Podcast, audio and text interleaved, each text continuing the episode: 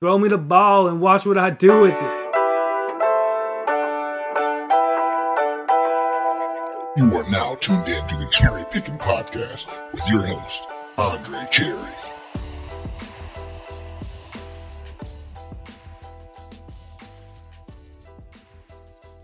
Hey everybody, this is your host Andre Cherry, and you are listening to the Cherry Picking Podcast, which is presented by the Big Heads Media Podcast Network.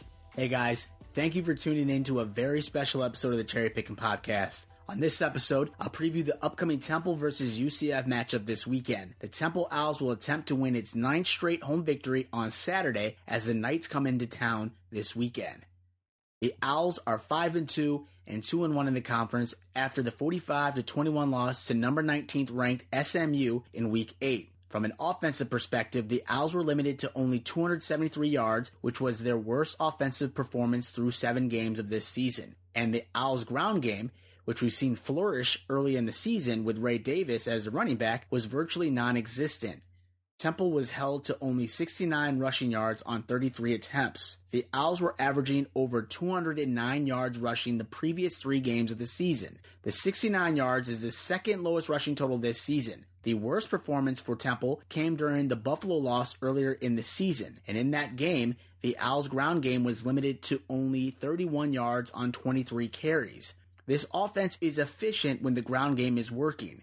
The Owls will need to return to what it does best, running the ball well, this weekend against UCF if it expects to win. Temple's quarterback Anthony Russo, he didn't have his best game of the season either, but you'll also have to factor in there were a lot of drop passes from his targets who have been generally pretty reliable in the past. Anthony Russo went 18 for 32 for 171 yards through the air with one touchdown.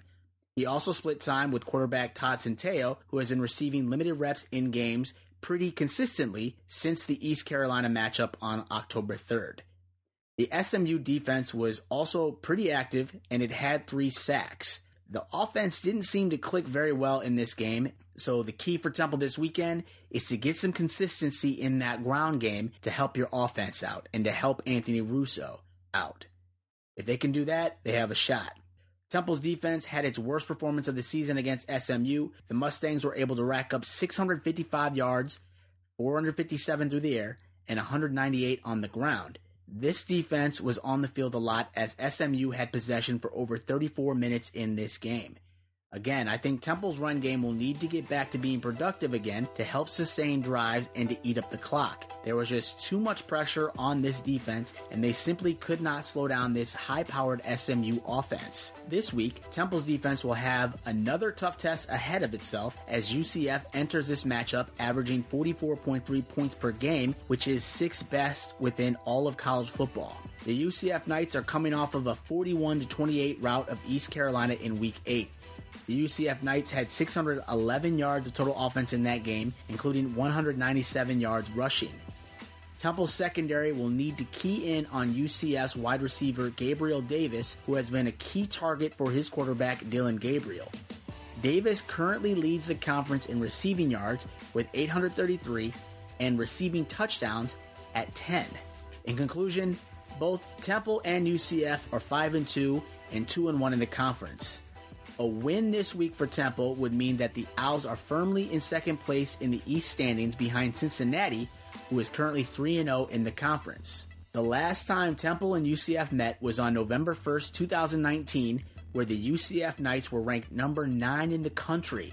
Temple racked up 670 yards of total offense in that game, and Anthony Russo had a career best performance 444 yards through the air with four touchdowns. Former running back Ryquell Armstead also rushed for 142 yards for the Owls. Now, despite these performances, the Owls lost that game in the fourth quarter by a close score of 40 to 52. It would end up being Temple's only conference loss of last season. So, if Temple expects to win this game against UCF, they're going to need to have one of its best performances of this season if it expects to beat a UCF program that has only lost a total of six games out of their last four seasons. If Temple can win this weekend against UCF, the program will officially become bowl eligible. The Owls program have been to eight bowl games, including its current streak of four in a row. The Temple Owls have been bowl eligible for the last five consecutive seasons for the first time in program history. Next week, the Owls are on a bye, but the week following that, the Owls travel down to UCF for a Thursday night matchup with the Bulls, which will be aired on ESPN. My prediction for this game UCF 32, Temple 27. Thank you guys for listening to this podcast. Hope you guys enjoy the game, and I'll talk to you soon. Take care. Thank you again for tuning into my Cherry Picking podcast. If you enjoyed this episode, please feel free to subscribe to my show and drop me a rating on Apple Podcasts. All of my digital content can be found at the website cherrypickinsports.com. And if you are looking to interact with me via social media, my Twitter handle is at cherry underscore pickin. That's P I C K I N. On my Twitter, you'll also find a link to my blog where I post my weekly college football predictions and analysis. I can also be reached via email at cherrypickinsports at gmail.com. Please feel free to reach out to me regarding what you like about this podcast or about what content you'd like to hear more of on future episodes. I sincerely thank you for your support, and I can't wait to talk to you again soon. Take care.